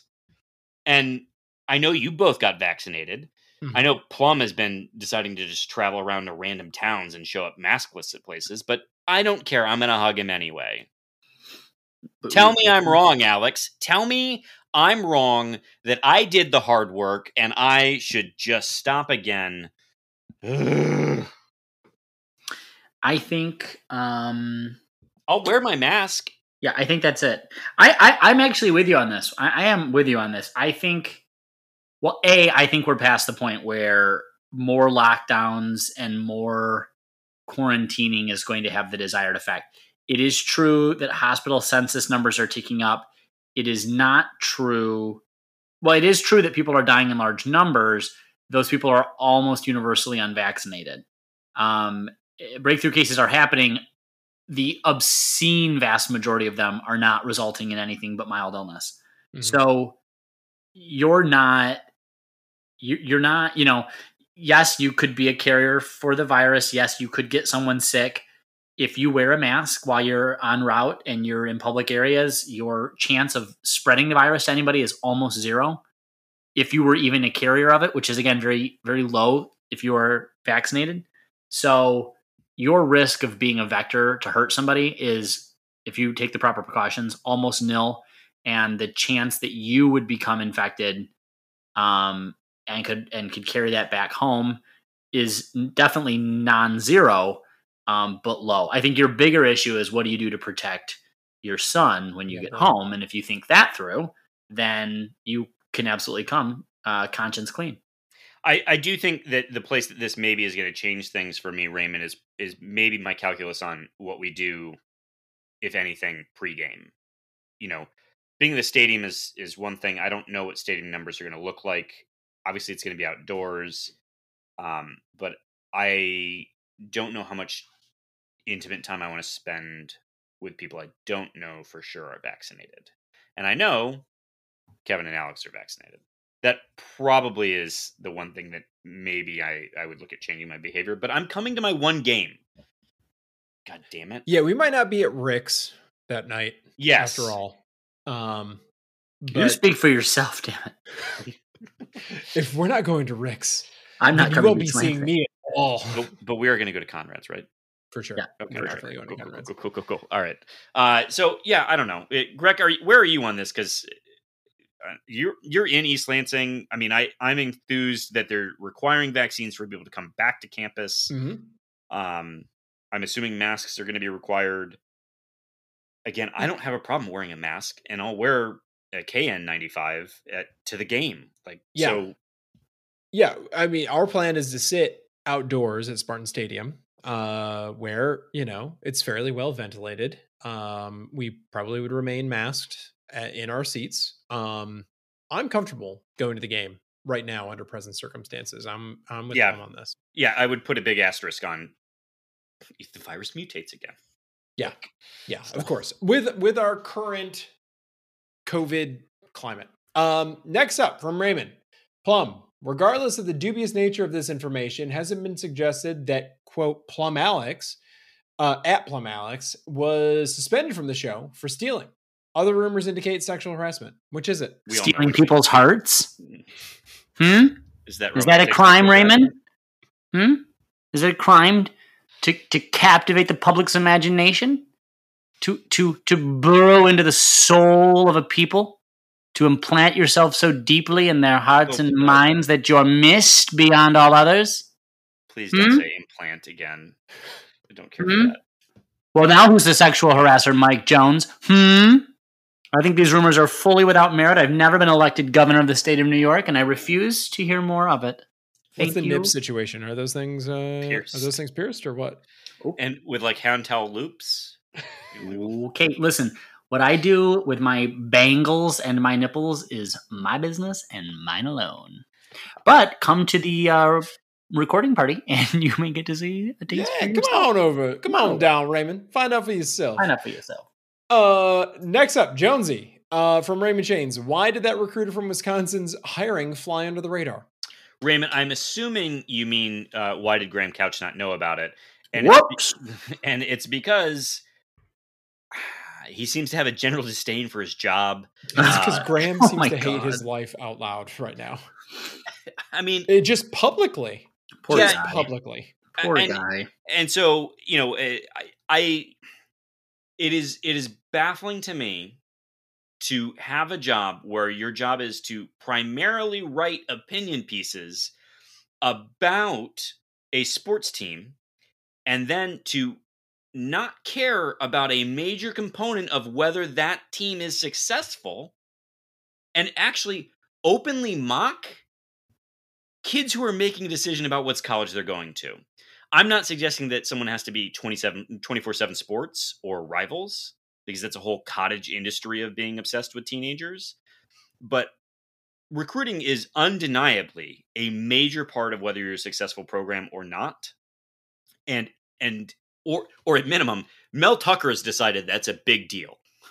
And if your job is to cover a team, you can't openly scoff at or ignore hires like this. And, you know, maybe it, I'm not saying for Graham in particular, it requires a column, but every, every other reputable writer at least tweeted about it.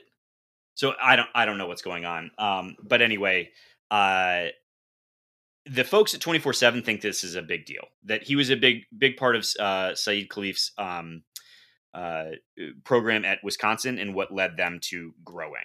So, you know, we're not, we're not ever going to meet these people. They're not ever going to be the face of the program, but they do interact regularly with, with high school kids. And so, you know, Uh, if it was good enough to steal someone away from another Big Ten school that just landed their highest ranked class ever, that seems notable to me.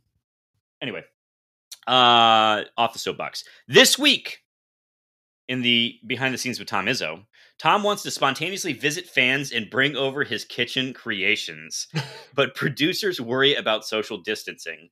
Tom's YouTube cooking continues to garner fans, many of whom are Korean teenagers. Of course. Oddly specific. Meanwhile, a distraught Beekman needs a hug and accordion comfort.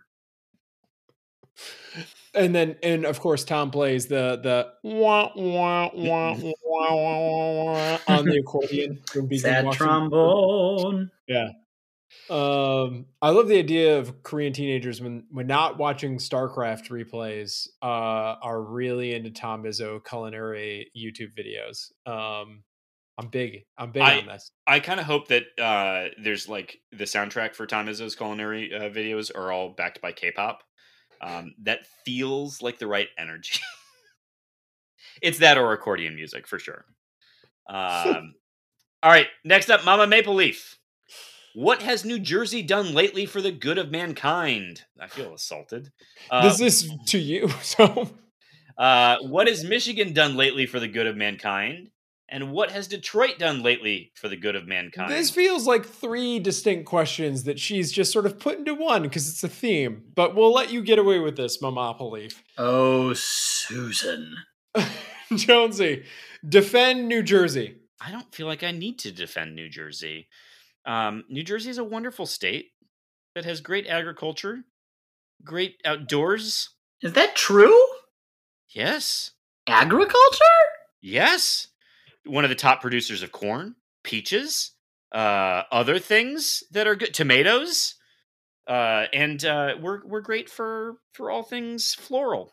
Huh. It's a it's a wonderful state. Google it. We're we're like uh, number five or something in the country. Yeah. Good luck. Good luck exploring the infinite abyss. Uh, uh, yeah. Anyway, uh, I will also say um, I don't know. I, it, you know, um, people pump your gas. That's a thing that happens here. Not. This is not a value add. Uh, uh, it adds Michigan. Jobs, Kevin. For for Michigan, um, I will I will say that it's been a you know it started a little wet, but it's been a lovely summer. So I invite everyone to have a pure Michigan here. Uh, Oberon has a new label, which is a delight. What? You know, really expanding the horizons there. So we're really adding to the discourse. You know, Michigan. Tell we me about this be, new label. I'll send you a picture after right. the show, but uh, we might be a little bit behind in vaccinations overall, um, and we might have threatened to leave our governor in the middle of Lake Michigan. So nothing, nothing. Um, it seems like we've totally forgotten about the very real threat to Whitmer's life. I don't think that gets discussed enough. But um, Plum, anything you want to say about Detroit? Um, the Motor City, baby. What do you want? Motown?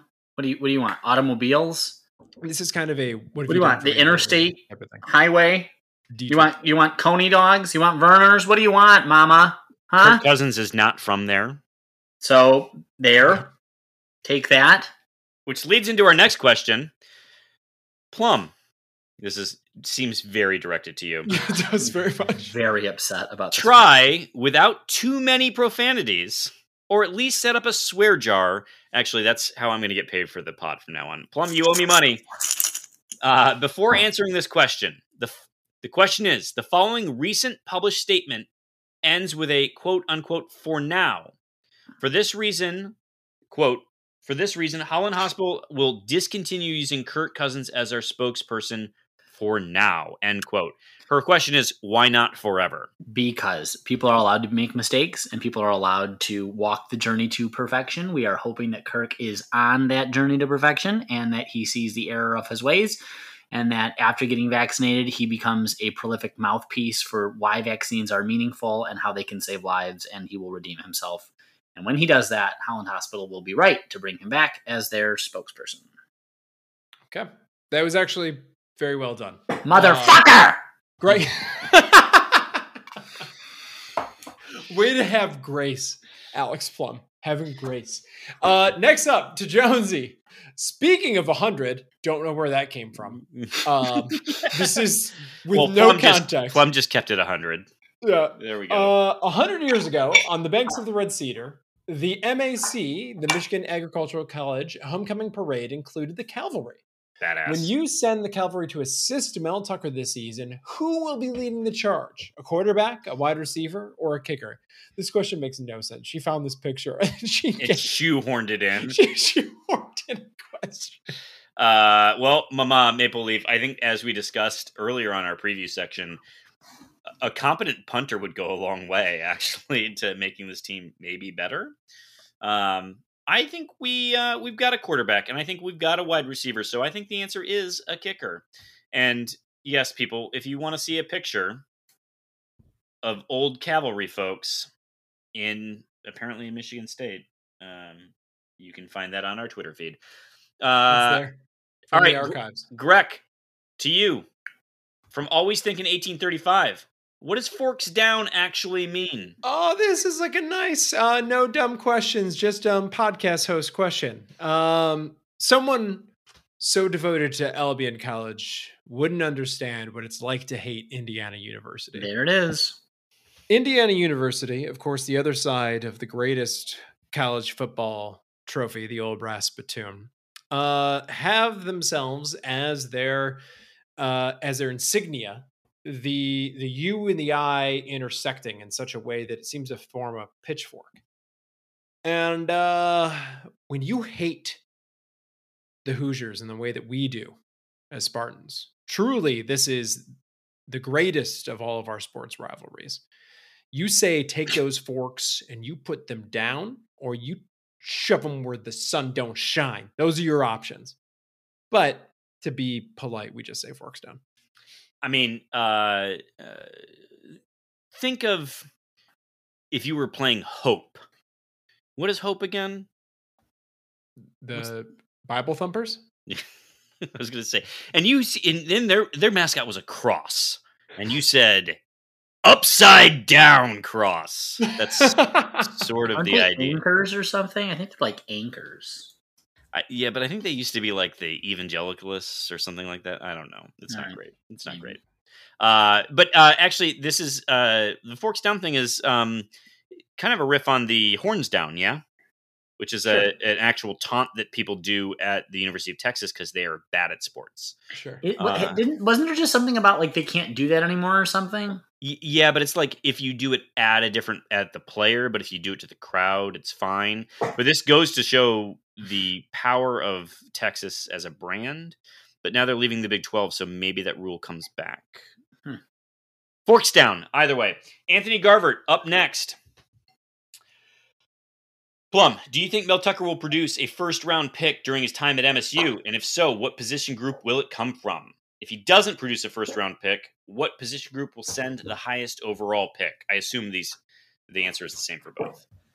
Uh, he's getting enough four stars. I absolutely will he produce a first round pick, and it will probably be uh, a tackle, a linebacker, a quarterback. Matt Coughlin's going to go first round when he goes to the N F L. Greg, you got a thought on this? I think you will. I agree. And I think it'll come somewhere from the defensive side of the ball. So give me an end. Give me, uh, you know, someone in the defensive secondary, which is a place that he specializes. So um, that would be my choice. Uh, but I, I think Mel Tucker is going to be a successful coach here. And I, I'm starting to think that maybe Mel will be here for a minute. Yeah, I'm starting to kind of come around on that too. Actually, it's it, I'm, that's weird that we both said that. Okay. Mm-hmm. Uh, next up, Jake Matheson. Why does Birmingham have questionable internet service? Do you guys get this? This is a reference to uh, to boys making announcements online, right, Jonesy? Yes, indeed. Uh, for those who don't know, Jaden Mangum was supposed to make an announcement as to where he was going to commit to college and then delayed it because his Wi-Fi was out and the A C was out. Uh, that was when he was supposed to commit to West Virginia, was the popular belief. And he had just come back from Spartan Dog Con. Um, which people are not fans of that name. Uh, and someone suggested uh, Sparty Gras, which I think is, is better. Is better. Yeah. Uh, but anyway, uh, so Jaden Mangum was supposed to announce at two p.m. What, on Sunday? Yeah. And it and it was like three, and he, we hadn't heard from him yet. So anyway, that's when this question came in. Glad I got explained that whole joke. All right, Plum. What's this Delta Plus and Lambda variant shit? This is from the Upper Deck Jerk Guy. Oh, yes. Thank you. Uh, we ain't going to be able to be in Spartan Stadium this fall, are we? Get vaccinated, you bastards. Um, I think we all are vaccinated here, but thank you for the reminder, Upper Deck Jerk Guy. So, Plum, talk to us about variants. Uh, yeah. Okay. Viruses mutate. This is a thing that they do to survive. It's called natural selection. It's called survival of the fittest. It's called evolution. So variants uh, develop uh, in your body naturally. Uh, here's the thing. All viruses, just like your, your, like your cells in your body, are constantly mutating, right? Um, mutations that are weak are immediate. They die, right? Your body's immune. In the case of a virus, your immune system eats them up immediately. Um, but every once in a while, because, you know, lotteries, Uh, some mutations are really, really successful, and those mutations evade the body. They or they evade the immune system. In some cases, they could evade um, your strengthened immune system if you've already gotten the vaccine. And uh, and so when those mutations take place, uh, if they have a very weak host, for example, a person that's chronically ill or very sick, unvaccinated even, um, they are able to start to um, replicate. And in a small population or a large population of, again, folks who are unvaccinated or folks who are living recklessly, those um, that virus, which is mutated a little bit, can start to spread. That successful vaccine may then in a new body get killed very quickly. Um, but as it was replicating, it also is mutated. And so each time they mutate, they grow smarter, they grow stronger, and the smartest and strongest ones continue to survive. So that's what's happening. And that happens to all viruses all the time. This is why every year when you get the flu vaccine, we're guessing. Um, we look at the history, we look at the science of how vaccines have mutated in the past, or how um, the flu virus has mutated in the past, and we sort of make a guess. Are you getting H one N one? Are you getting H six N five? Are you getting whatever one we think is going to be prolific this year? The good news is, just like we see with the um, coronavirus, uh, the, the COVID vaccines that we have available to us, even though oftentimes when you get the flu vaccine, um, people are like, I got the vaccine, but I still got the flu.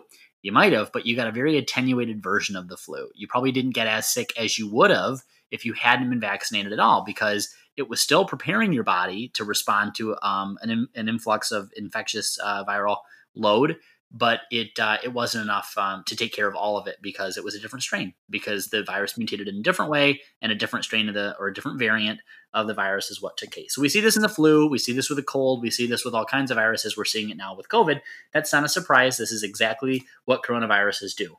Um, so uh, I guess the, Del- the Delta Plus came out of uh, what, South Korea, I think, is that right? And then, uh, oh God, is Lambda somewhere in South America? Colombia? I've never heard of Lambda. That's where Delta was originally, was South Africa. Um, no, no, South America, sorry. I think that oh. Lambda is like Peru or Bolivia, I can't remember. So it's it's um they're just more variants, right? And what we know is the Delta variant that we have right now is just incredibly pervasive. It's outwitting a lot of the body's immune system. It's resulting in very serious illness and a lot of death um, for folks who are unvaccinated. But again, we're getting, and so people are like, we're getting these breakthrough cases and we're freaking out because it shows the, vi- the vaccine didn't work. Not at all. Not breakthrough right. Cases are always going to happen. I just told you about them when you got the flu vaccine and you still got sick. That's a breakthrough case, and it's because your You've strengthened your body to ward off the vast majority of the viral load, but it isn't going to be able to catch all of it because it's changed a little bit and it's able to outweigh your system. But your body is still protected. And so when we're seeing these breakthrough cases, we're not seeing individuals who are vaccinated in our hospitals, in the emergency department, in the I C U, or in um, quarantine in our hospitals because their bodies have been strengthened by the vaccine. They're not the ones who are being admitted to hospital and dying. Um, those folks... ninety-nine point nine percent of them are unvaccinated. So, you know, these are concerns, but we knew they were going to happen. We've been talking about it, which is why we were like, and I said this on the pod back in March last or back in April last year. The the question isn't going to be, when can we get, I didn't think we'd come up with a vaccine this fast. This is insane. I mean, this is truly a miracle, a modern marvel that we have developed vaccines this quickly, that they have not turned us into zombies, that I don't have a fourth arm growing out of my ass, like that that we are living a normal life right now wow. is insane. It's never, I mean, this is insane. And people are still like, I'm going to just do the research. I, I just need to just do my research. No, no, I'm no, just no. It's a pretty good Kirk Cousins impersonation. Thank you. But that's what it is, folks. I mean, that that's literally what it is. And and the fact that we got these vaccines as fast as we did, I assumed we'd have so many more variants before we even had vaccines, and that the vaccines we developed would be a day late and a dollar short because the va- the variants would have taken over. The truth is, if the Delta variant had come up sooner before we had vaccines, this would be a different world we'd be living in. We would be living in a very scary place right now. That's an upper. Uh, so... Spartan Stadium this fall. Yes. Yeah. Woo! Go team. I think Whitmer's already said she's not going to stop it. They're not yeah. going to do it. They're not going to stop it. And I'm telling you, at this point, you know, folks, you are taking your life and the lives of your loved ones in your hands. If you're wow. not getting vaccinated, please go get vaccinated. Please tell your family and friends. Please tell your neighbors. It is so important to their life to get vaccinated, and not just their lives, but the lives of people you love. All right. If we run out of Greek letters to name variants, do they think they'll? Do you think they'll start using real names as they do with hurricanes? Is the Slenderman an option? Oh my god! I got the Greek variant Plum. last week, you guys. Hurricane Plum just hit the podcast there. Ouch. Um, uh, uh, last up from Upper Deck Jerk Guy. Is Tuck coming, Jonesy? Tuck's coming. Yeah. Can you um, explain that to people that might not be fully entrenched in M S U Twitter? Oh. Walk us through every element of it. I don't know that there's that many elements. Uh, it's just a it's a thing that people say when, when Tucker lands a, a, a big recruit. Tuck's coming. Uh, and uh, and oftentimes it's accompanied with a, a picture of Tuck uh, smoking a cigar like a total badass. Which, you know, I go back and forth on the public health decisions of that picture, but he does look badass. That's true. So Tuck's coming. He's coming hard. Uh, Plum, you wrote a bit uh, of something that you wanted to sign the pod off with. Well, are we ready to sign off our oh, hundredth to... episode? Oh, okay. All right. All right. Greg wants I think to go we longer. Should navel gaze for a moment. Okay. Okay. Should I go um, grab another drink or? No. Okay. No, this isn't one of those. Uh, I just wanted to say, Jonesy, to you that you quit the pod. That I'm very appreciative for the amount of work that you put in to this podcast, and uh, I credit you for coming up with this idea. And I had no idea what would have become of it uh, when we got started. You know, the number of people that just asked us questions, the the little inside jokes that have happened, um, those. Those are all really fun and unexpected things um, that we, I found myself enjoying, and I don't, I don't have to hate my role in M S U media out loud uh, on my radio show or in my writing um, because it's, it's a lot of fun to do this with you. And, and Plum, uh, I know you came aboard for the COVID stuff and you just showed us why here and then left. Um, yeah. Uh, but when you, can be bothered to be on the podcast, uh, I do truly, truly appreciate that. So um, it's been a lot of fun for these one hundred episodes, and and I really appreciate it. No, I I, I think that's incredibly well said. Um, and uh, don't let Kevin fool you. We I gave him a hard time, but uh, he does the technical work on this. And um, oh, they all know from two weeks ago. They all know. But uh, no, it's um, wow. This has been. It's two seasons now. Don't we start season three of the we podcast? We are about to start season three. Yeah, we start season three with kickoff. Uh, so I don't know. This is um, and for it to have included COVID, I, you know, um, it's it's weird that we've we've both simultaneously um, had a show survive uh, a weird sports season. But to your point, Kevin, I think what's made it great is it gave the people who listen to this podcast and us a community that we didn't have before. Mm. And, um, and it, it made all the difference for me, uh, both being able to spend time with the two of you and frankly, the weird number of people who listen to our podcast that we don't even know about. And those who participate regularly via Twitter questions, like, thank God for all of you, because it, it, it made, uh, we've made it a hundred episodes, and even when it's late and you don't really feel like recording anymore or don't necessarily have all the energy, like it, I always walk away and say that was fun. And I'm glad I did that. So that's what I'll contribute to what was otherwise best said by Kevin, which means Plum has nothing to add. Do you want to say something, Plum? I couldn't top that if I tried. This is uh, I will just acknowledge that this is definitely your baby. And although I have tried to abort it and strangle it and suffocate it many times with my shenanigans and swear words and we're trying to grow the pod. Lack of decorum as evidenced. Uh, it has been a true joy to uh, drink with you generally on Sunday evenings and uh, to celebrate the school that has given us such a uh, strong identity and an affinity for one another and for, um, I don't know, the finer parts of life. So thank you both for the invitation to get on this thing and for, um, keeping me grounded. You guys are great. Uh, cheers to that. And, uh, do you want to read your limerick now, Plum?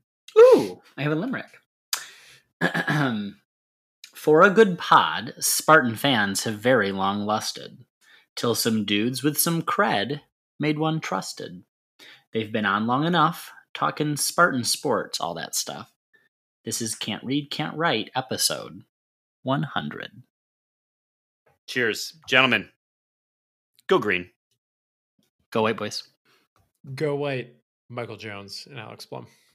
I thought you were going to leave Alex off. I thought about it. I considered it. I wanted to. I wish we committed to it.